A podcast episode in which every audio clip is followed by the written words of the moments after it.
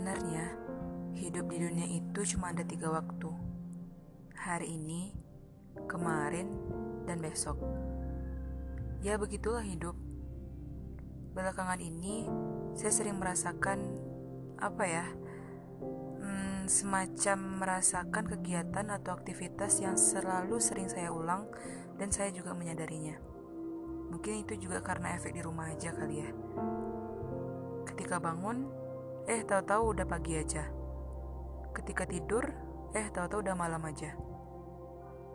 Terus, beberapa waktu yang lalu saya sempat tonton video, sebuah video di YouTube yang punya akunnya itu namanya Fuad Naim.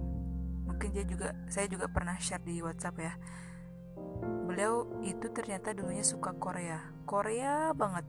Apa-apa apa-apa Korea. Sampai pakai brand HP keluaran Korea ya mungkin teman-teman tahu ya apa HP merek brand yang keluaran dari Korea.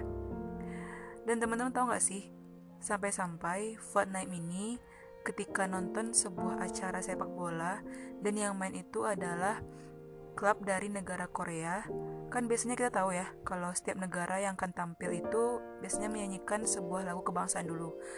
Nah beliau ini Fortnite ini ketika uh, para pemain sepak bola itu menyanyikan lagu kebangsaan mereka, Fuad Naim ini ikut menyanyikan juga hafal gitu, saking mengikuti uh, Korea gitu ya, masya Allah. Nah, yang tadi saya ceritakan itu adalah episode 2 yang dari video yang saya tonton tadi.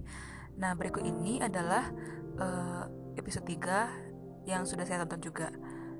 Jadi di episode 3 itu, beliau menceritakan bagaimana perjalanan karir artis Korea mulai dari awal hingga akhir.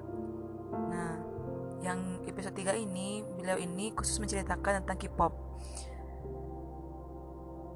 Dari awal hingga akhir itu ada yang namanya dilatih dulu atau yang kita kenal trainingnya. Sampai-sampai ada yang kesakitan ketika masa pelatihan itu.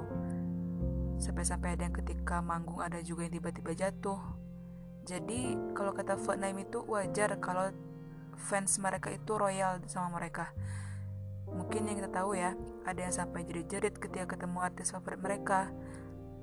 Kemudian nanti di akhirnya ada yang namanya debut. Nah, bagi pendengar podcast ini, kalau dia K-popers, pasti dia tahu debut itu apa. Nah, teman-teman, intinya itu adalah para artis Korea tadi yang berjuang mati-matian tadi, sampai-sampai ada yang sakit, pingsan. Sebenarnya tujuan mereka itu apa sih? Jika tujuan mereka menggapai cita-cita, mencari ketena ketenaran, mencari popularitas, dengan seabrek konsekuensi, susah payah, menjalani rintangan, lah kita, apakah kita yang juga sudah tentu surga itu jelas adanya, apa sudah mampu mati-matian seperti mereka?